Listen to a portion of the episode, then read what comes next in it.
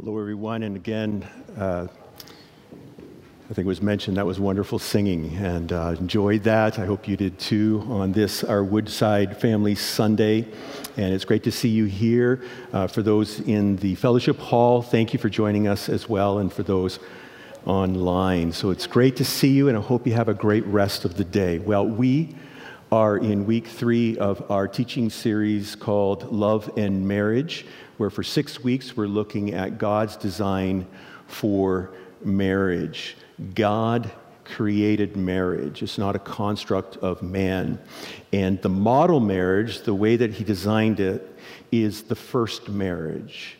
And it, uh, uh God, after creating man and then creating woman, uh, says this in Genesis 2 For this reason, a man will leave his father and mother, be united to his wife, and the two will become one flesh.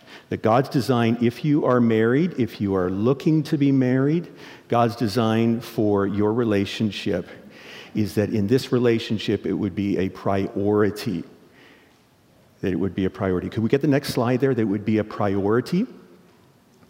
And then it, that it would be permanent, which involves an ongoing pursuit, and that uh, this couple would be one, that uh, they would go through life with this inner closeness, this inner connection, uh, experiencing physical intimacy, emotional intimacy, and spiritual intimacy. That's God's design, God's will for marriage. The challenge for us is that over time, this relationship can cease to be a priority. We can cease to pursue our spouse. And then we find ourselves, instead of experiencing oneness, we find ourselves alone and disconnected. That we're kind of going through the motions, we're living under the same roof, but we really aren't experiencing the joy of being one. Uh, for those looking to get married, can I just give you a heads up? Some of you that are married, would you just kind of turn to somebody looking to get married and say, What he's saying is true, okay? Good marriages godly marriages don't just happen, they take work, lots of work. Uh, there's like thousands of times you have to die to unselfishness. There's countless difficult conversations that you have to have. You have to pray hundreds of prayers for wisdom, patience, and understanding. You have to say sorry too many times to count. It takes a lot of work but it can be beautiful. As we continue today in week number three, we're looking at Here Comes the Bride. Paul, writing 2,000 years ago, gave instructions. We looked at that to the husband when here comes the, the, the groom, uh, that he is to love and to treasure his wife. And today we're looking at the wife. She is to support and encourage her husband. And that will bring about this oneness, this peace. And the passage we have today is our favorite passage in Scripture, Ephesians 5, where we talk about submitting. I mean, what a wonderful text for here, Woodside Family Sunday. This text has been so misused, so misunderstood. Maybe you're here and it's a trigger for you. Would, would you just hang in there uh, with me this morning? Because this passage it's not about power and control. It's not, a, it's not about that. It's about design. It's not about putting someone down. It's about lifting each other up. And I hope you get the correct teaching today and you can grab a hold of that. And so if you're single, uh, if you're divorced, if you're a widow or a widower, if you're married, I believe God has something uh, for you uh, to learn today. So before we look at Ephesians 5, I invite you to turn there. Before we look at the context, context in which Paul is giving these instructions to the husband and the wife, because his goal is this oneness. His goal is that they would keep the husband and wife, their hearts turned to one another. The goal is not letting your hearts turn from each other. So that's his goal, but you've got to put his instructions in the right context. So before we look at the Ephesians 5 context, let's talk about for a moment again about the historical context. If we go back 2,000 years ago uh, to Europe and uh, the Middle East, the Roman Empire, in the Greco Roman world, we ask the question what were marriages like? Well, it was a patriarchal society. The male had all the power in the public square, and the male, the husband, had all the power in the marriage, in the home. Uh, women, for the most part, were disdained Uh, they were not seen as equals and they were not treated as equals. As I've mentioned before, they were like one step up in the ladder from cattle. Uh, they, were, they were just nothing. Uh, we talked last week about the Greek writer writing about 300 years before Paul gives these instructions, uh, Demosthenes, who said, The husband, he's to find pleasure with prostitutes and concubines, and his wife is to be at home fulfilling her two duties, right? Bearing children and keeping house. Okay.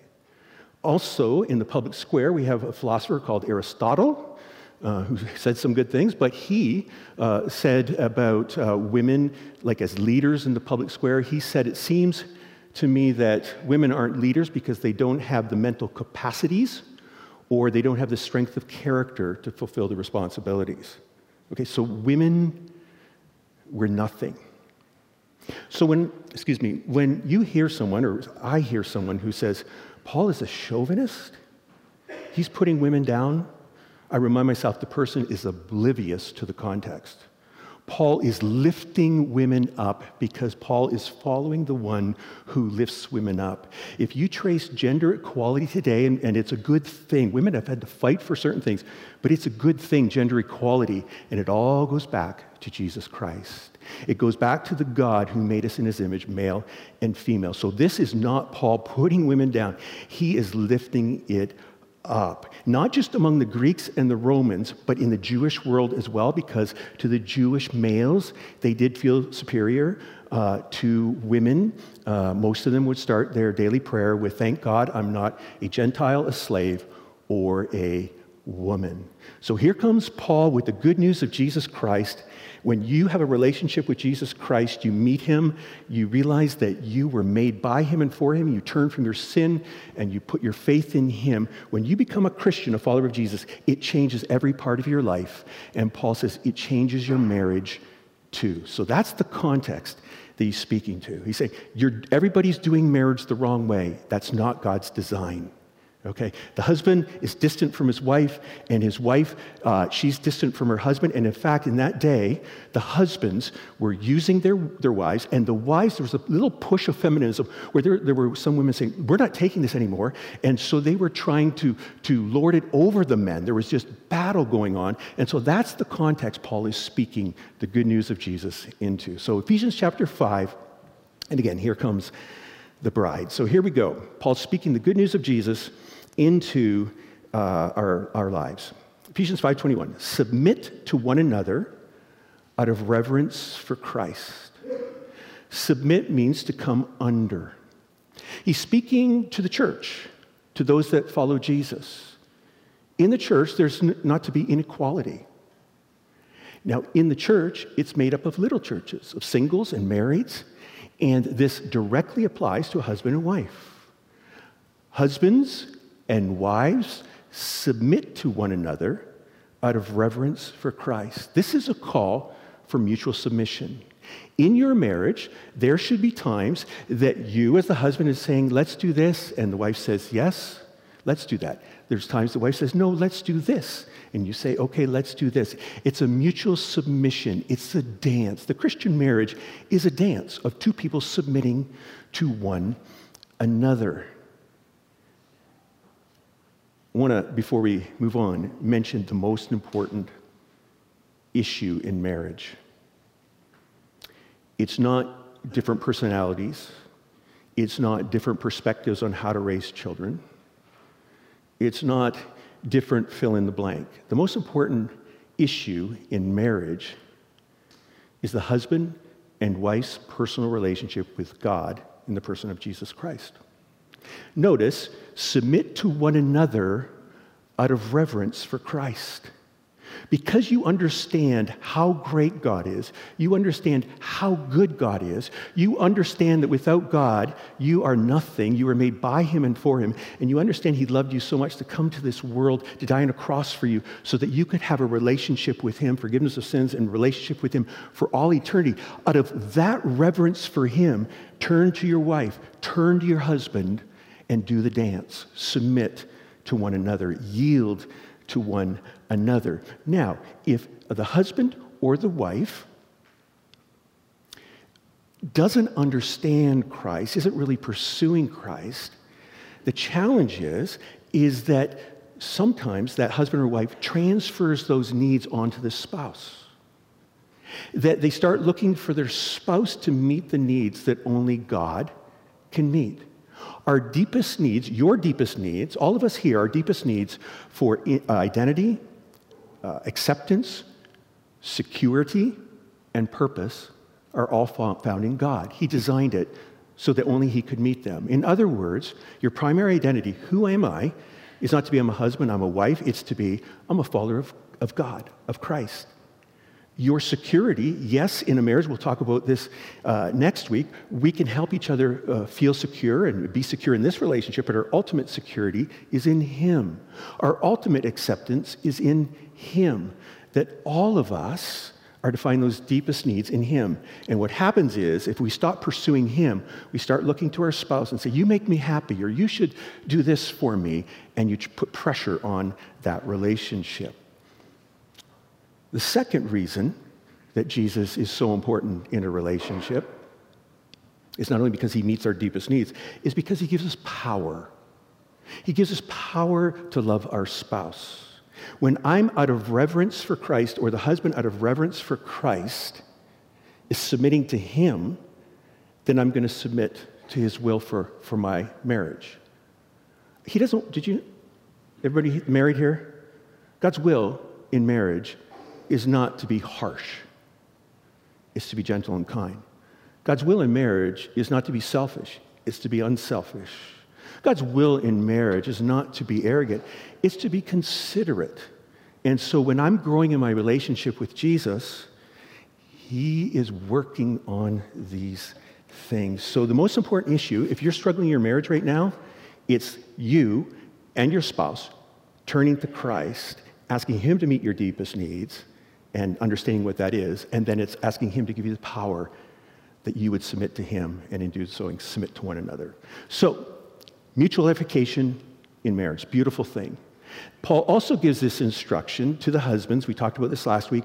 Verse 25 Husbands, love your wives just as Christ loved the church and gave himself up for her. Husbands, you love your wife, and we talked this, about this last week. You treasure your wife. Now, can you imagine 2,000 years ago? You had these um, husbands who heard the good news about Jesus and now they were followers of Jesus who, for years, had been taught, who had seen how to be a husband. So their response to Paul would have been uh, Paul, my wife is my property. Paul, my wife is my possession. Paul, my wife is not my equal, and I'm not going to love her, and I'm not going to submit her to her. I'm going to continue to rule her. I'm going to continue to control her. I'm going to continue to use her. Do you realize Paul is not a feminist or a chauvinist? He is someone who's saying, no, that's not how you treat your wife. You are to love her. You are to lay down your life for her. Uh, any women here, you're kind of like, oh, Paul, I don't really like that. I wouldn't want a husband laying down his life for me and caring about me and treasuring me. No, he's lifting the woman and women up. So it's in that context that he says and gives these instructions to the wife. And we're going to look at two instructions. Verse 22 Wives, here it is, submit yourselves to your own husbands as you do to the Lord. For the husband is the head of the wife, as Christ is the head of the church, his body, of which he is the Savior. Now, as the church submits to Christ, so also wives should submit to their husbands in everything or in all areas. Okay, and we'll talk about that in just a moment. Wives, submit, your husband's the head. Okay, first of all, if you are here today as a wife and you've ever had this passage used against you, that's wrong. If you've ever been dehumanized or devalued, that's wrong. This verse, in its right context, is not about power and control, it's about design. It's about Paul knowing that the husband, he has these tendencies, the wives has these tendencies, and it's about unity and helping them to continue to turn their hearts towards each other and be one. So we ask the question, why does Paul here say, love your wife and treasure her? And now he's going to tell the wife, you submit, you support your husband and encourage her. Because they're both to be loving each other, both submitting each other. He's dealing with their uniqueness. Men and women, husbands and wives, have similarities, but they are different. They're not fundamentally interchangeable. We live in a culture today where we hear this message men and women are interchangeable. We're all the same, non binary, and we'll get to that issue in the next series, Created Bodies. But like the reason women are like this and men are like this is simply due to society and social constructs. constructs. Not true. Medical and social science research shows there are inherent differences between males and females. Cutting edge technology is making that more and more clear. The brain of a man is different from the brain of a woman. Anybody who didn't go to university, you still know that? Okay, it's fundamentally different. And Paul is addressing that uniqueness. You're both loving each other, you're both supporting each other, but men, you have this tendency, so I'm highlighting you love and you treasure her. Women, you have this tendency, so I'm saying you support him and encourage him. Now, the part about the head, it goes back to the garden. Paul uh, uh quotes the original marriage, but in the original marriage, when uh, they have this harmonious marriage, they are one with each other and with God. The tempter, the devil, comes uh, to them and says to the woman, Did God really say? Wanting her to believe God is not a good God. His design, his way is not best. Did God really say? And he tempts her to eat the fruit, and she, without consulting God, without consulting her husband, she takes it and eats it. She's autonomous. She's doing what she wants to do. The husband, Adam, is right there beside her, and we know that because she gave him the fruit. He's passive. He doesn't step in at all. And so Paul is saying, want you to know, husbands and wives, that in God's design, the husband is going to give an account for his wife and if they have children, for the family. How, husband comes from the word houseband which means to stretch a band around. That the husband is going to stand before God and give an account. You're to be leading, you're the head. Know, we'll talk about in a moment what that looks like. So Paul has this idea that yes, there, there are um, a lot of similarities, but they are different. And so, wives, submit. It has the idea of, of, of supporting, of yielding to your husband. And again, Paul is not sexist, he's not oppressive, it, this is not demeaning. Uh, let me talk just for a moment what submission doesn't mean. Okay, submission doesn't mean that the person submitting is inferior. Okay, so wives are not inferior, they're equal. Jesus the Son of God, Father, Son, Holy Spirit, Jesus submitted to the will of the Father. The Holy Spirit submits to Jesus and lifts him up. So there's a whole lot of submission going on in the Godhead. In a marriage, there's a whole lot of submission going on. It doesn't mean anybody's less equal, not at all. And it doesn't mean that whoever's submitting, because we're to submit uh, to one another, uh, in this case with the, the, the, woman, the wife, it doesn't mean um, that she's a yes person. Doesn't mean that she's passive. Doesn't mean that she always agrees. And it doesn't mean that, that a woman is to submit to men, to all men. A woman is to submit to her husband, to be supporting him and yielding. Uh, it doesn't mean that a woman is uh, to endure abuse from her husband. Again, we talked about this last week. That is not right. Okay? If that's the situation, the person needs to get out of that place into a safe place. So it doesn't mean that. It doesn't mean Paul is not saying here that women submitting means you have to stay home because you're unqualified due to intelligence and due to different things.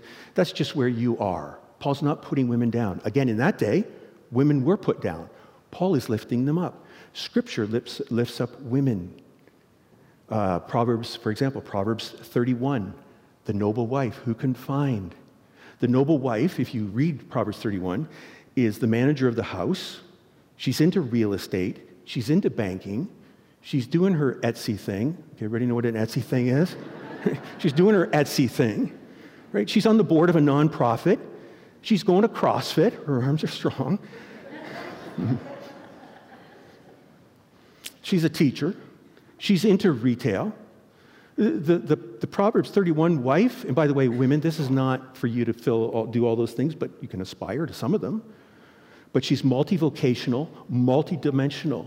So please hear this. Don't, don't, you, scripture says this that a woman can be strong. A woman can be assertive. A woman can be resourceful. A woman can be decisive. A woman can be a leader. And if you're a wife and you've got some of those character traits, wonderful, use them.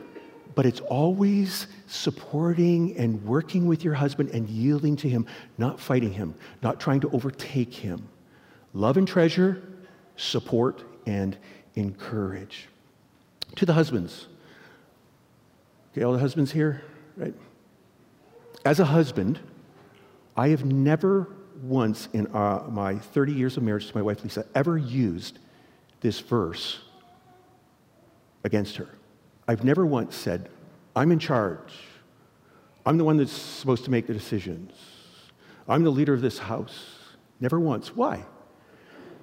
Because I, just like her, that we are submitting to one another out of reverence for Christ. The Jesus that I am following, if you look in the Gospels, Matthew, Mark, Luke, and John, never once does he coerce, force, bully someone to do what he says. He loves them and gives them the choice, and they follow. As a husband, I don't bully, coerce, manipulate. I'm called to love my wife, to treasure her, to lay down my life for her. And I will also say that I've never once, and by the way, husbands, I am not the perfect husband, so please, okay, talk to my wife, she'll knock me down a bit. But I'm saying I've never used this verse against her, and I've never, ever made a decision without her signing off on it. Sometimes I make a decision and I, come on, hun, come on, and it, right? Eventually, she signs off on some of the decisions that are made. I, I sign off on. Challenge for us in our relationship is, for me, my type of wiring. I can make a decision. You just give me all the facts. I can make a decision in 12 seconds or less. For her, let's just say it's a little longer than 12 seconds, right? But we're working together, mutual edification. But she has an ad- attitude of, you're giving account to God one day. You're the leader. But we don't talk about who's the leader. It's just she has that attitude of wanting to yield. We're both yielding. Let me talk to wives just for a moment.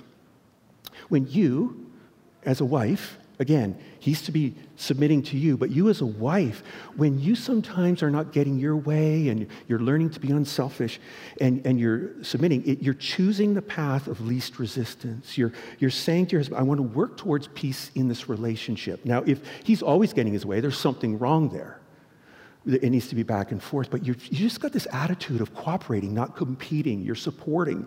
Now, what if you're here and your wife and your husband is not a believer or he's an immature believer? What if your husband is not loving you and treasuring you the way he's called to? What do you do in that situation? Well, again, submitting does not mean that you are his slave, that you uh, endure abuse. Not at all. There needs to be parameters there needs to be boundaries. However, having said that, if your husband's just selfish or kind of mean, but, but he's not really abusing you, he's just not a great husband, that you, Peter says, 1 Peter 3, that you, God can use you to help win him over without saying a word by your behavior. By you going to Jesus and yielding to Him out of reverence for Jesus, you're trying to respond in the right way. It's saying something to your husband. He may or may not change. That's not your responsibility. But God can use you. And I will say, God always honors faith, whether you're the husband or the wife, when you're, you're trying to turn your heart towards the other person. God always honors faith, and you will meet God in ways, in deeper ways, than you wouldn't, would with, apart from that situation. Greatest thing in life is God. And when you give, show faith, He always says, I'm going to give you a little more of my grace, my strength, my power, my wisdom. So, wives, even if your husband isn't perfect, God can still use you. First command or first instruction to this wife, she's equal, is to support. Second is uh, to encourage. In verse 33, Paul writes this However, each one of you, he's been talking to husbands. By the way, if you notice this passage, husbands got like two to three times more instructions than the women. Probably goes back to our brain thing. Okay, however, each one of you also must love his wife as he loves himself, and the wife must respect her husband. That the wife must be encouraging her husband rather than belittling him, rather than demeaning him, rather than like, putting, in him, his, putting him in his place. So the wife, instead of scanning for the things in marriage to criticize and put down, is scanning the things in marriage to praise and appreciate. That why is this that you're catching your husband do good things. I know for myself, I've told my wife more than one time, yeah, I, affirmation's okay, but I don't, you know, save it. Um, make me a chocolate cake instead or something like that, you know. But, but it does affect me, and it affects us. When she says, hey, you know what? You're a good dad. Or you know what? Thank you for doing this. Even though I kind of like, okay, thanks. That God uses that. And so, wives, that you're using your words to encourage him that I want to believe in you. And even if he's at a kindergarten level, okay, the proverbial could you put the toilet seat down? Okay? We never struggle with that in our marriage. Okay, just being honest here. But, but your husband, he's disrespecting you and he, he's not putting the toilet seat down. But then one day out of the blue, six months later, he puts the toilet seat down. And you're like, you are amazing.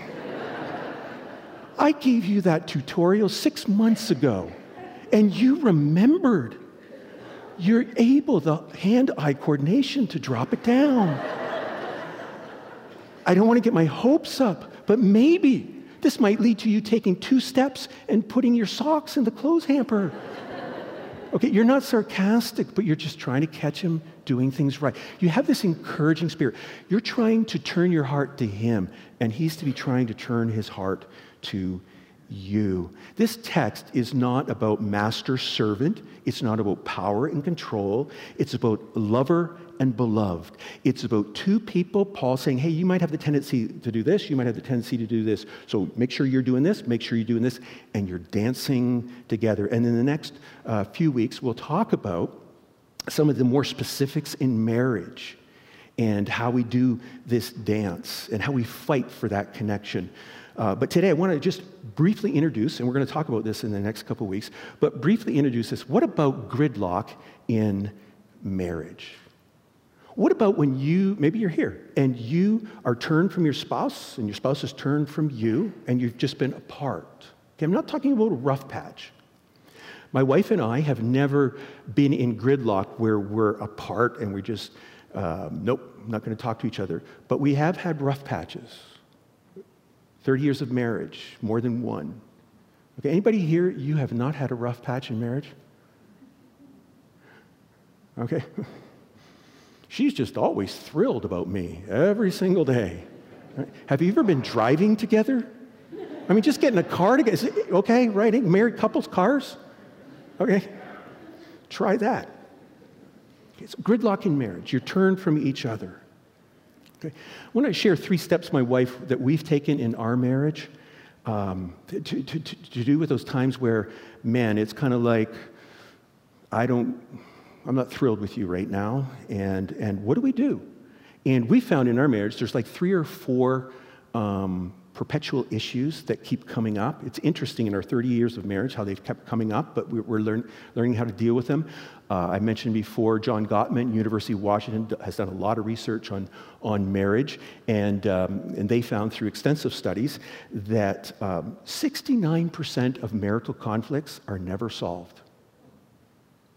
69% of what you argue about is never solved.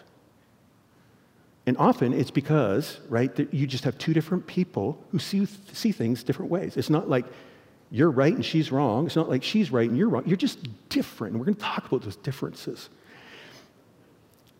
So, those differences, those conflicts, they keep coming up. They found four years later that couples were still arguing about the same stuff in the same way. And I know for my wife Lisa and I, we got to the point where, like, okay, we've talked about this way too much. What are we doing? Okay, what are we doing? Because maybe you're here and you've just like, you've tried to talk about it, but it just hasn't worked and you're in a traffic gridlock. How many of you just love being in, in a traffic gridlock? Like just not moving? Is it not frustrating? In a marriage, is it not frustrating being disconnected and lonely? It is. So, first, I want to say to you if you find yourself in that place, that if you're the husband, that you would, out of reverence for Christ, seek to submit to your wife. Seek to meet her needs. And we'll be talking more about this next week. And if you're the wife and your husband is not really doing anything, that you would turn to Christ and out of reverence for him, you'd seek to submit to your husband, that together you'd begin to turn your hearts towards each other. Now, that doesn't happen overnight, but you'd make these little bids. Say you're the husband. Would you like to go for a walk? Would you like to go for a coffee? Or would you like to do this? Now, maybe you're not at that place. Sometimes it takes getting a third party, a counselor, to talk. That's an option. But you're making bids for this connection. And when you do turn to each other, First thing my wife and I learned is we needed to create a safe space to talk about our differences, a safe environment.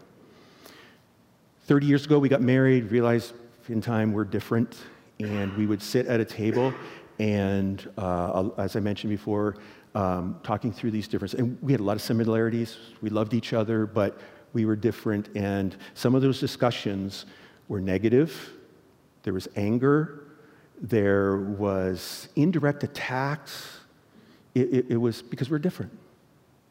And we had to create a safe space. In time, we started to come up with some ground rules. Okay, we're going to listen to understand. Again, the whole duct tape principle. I'm going to let you talk without me interrupting. And then when we talk, we're going to talk non defensively. Husbands, it is so easy to be defensive. It really is. That's one of the things God had to break down in me, where I, did, I, I didn't take things so personally. We're different, my wife and I.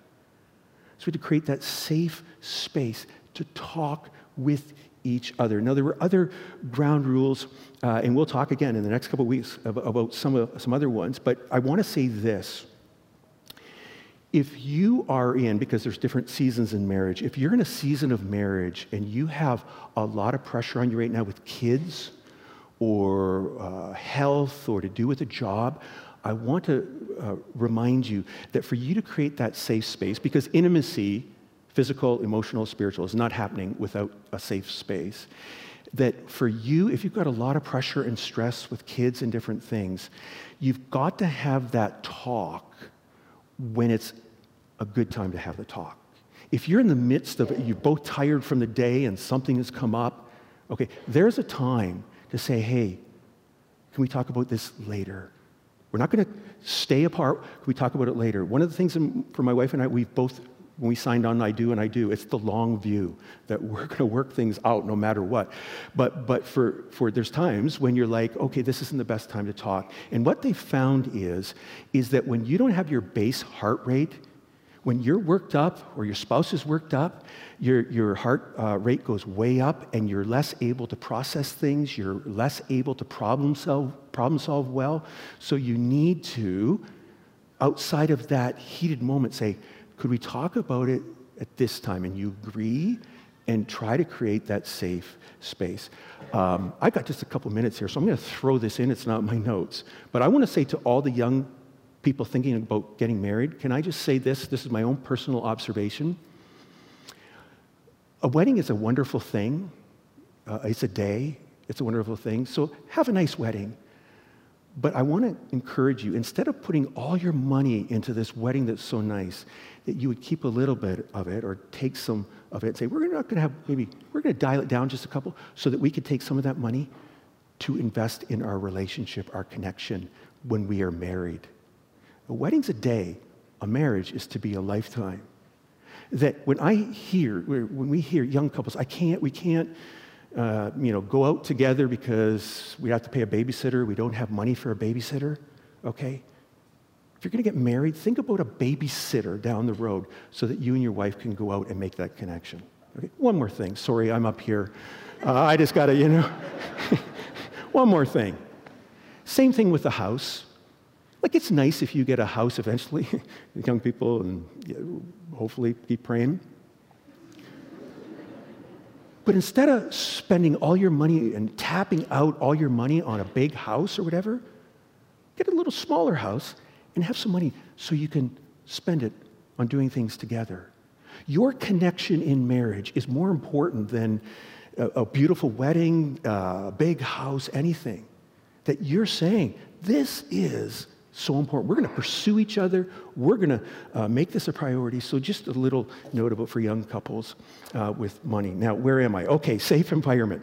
Secondly, accept influence. You're talking about your differences. You don't see eye to eye about something with the kids. You're not on the same page. You accept the influence of the other person. And husbands, this is harder for us typically but when we can accept influence from our wives, it's a beautiful thing. In fact, it's the best thing you can do for yourself. A husband that's like, I know it all. I don't need to listen to you. That's not good. I know for my wife and I, we have different strengths, different weaknesses. And instead of those things that might irritate us because we're different, we use them, we leverage them. So, in a sense, there's this balance going on. Case in point, when it comes to the health of our kids, now our kids are for the most part out of the home, but not quite, but um, when they were growing up, again, two extremes when it came to health. My wife is like Dr. Lisa, and she's got 74 things for you to try and do. I'm like, he looks good to me. She looks good, you know, here's two aspirin. Man, did we have a lot of discussions about that, right? But we balance each other, and I have conceded. She knows way more about health, so okay. But you, you're, you're okay. God's put you in my life to influence me. And by just another note, not just so that you can be better together in strengths, but also to chisel away at you. Okay? How many, oh, my, oh boy, God is sure using my spouse. I'll tell you, right? But God has put your spouse there to help you to be less selfish, to help you to be more gentle, to help you to be more patient, so that you can show Jesus in your marriage. And then the third thing safe environment, and you're willing to learn from each other, and then it's compromise because you both follow Jesus. We have compromised on so many things. Sometimes she gets her way, sometimes I get my way. We refer to it as the bigger piece of the pie. But it's not, we'll talk more about this in the next couple of weeks. It's not a contract where, okay, how many pieces of the pie have you got? How many have you got? It's a covenant. But it's this idea together, we're compromising. Not my way, not her way, our way under Christ. And here's what I want to leave with you if you are married your marriage is bigger than just you and your spouse, it's to be a picture of Christ and his bride, the church. That's my goal. I hope it's your goal as a follower of Jesus. We're an ongoing work, my wife and I. But the more and more, I want to show Jesus in the way I'm a husband, and I, I know she wants to show Jesus in the way that she is a wife. Woodside next week will continue. I just want to remind you that we will continue to talk about marriage here at this church. We have equipped marriage classes coming up for good marriages, great marriages, and not so good marriages. We also have marriage mentors that we're going to begin to introduce uh, shortly, uh, where we'd love for you maybe to tap into that resource as well. So at Woodside, we're going to continue to have marriages that point to Jesus. One final thing whether you're single, married, divorced, widow, widower. I think that we've got everybody here. More important than a temporary earthly marriage is our marriage, our relationship with Jesus Christ. 2,000 years ago, Jesus died on a cross and rose again the third day. Every single word he said is true. He said he's coming back, new heaven, new earth. He's going to rule. And friends, I want to ask you Are you going to be there at that wedding? If you're not familiar with the Bible, it starts with a marriage, a wedding and a marriage, man and woman, and it ends with another marriage, Christ and his people and his bride. Essentially, the story about Jesus, the Bible, is a love story about God for you and me. So I want to ask you the more important question Do you have a relationship with Jesus Christ? If you don't today, you can. You can turn from your sin, trust Him, and begin to follow Him in the greatest relationship of all. Would you join with me as we pray?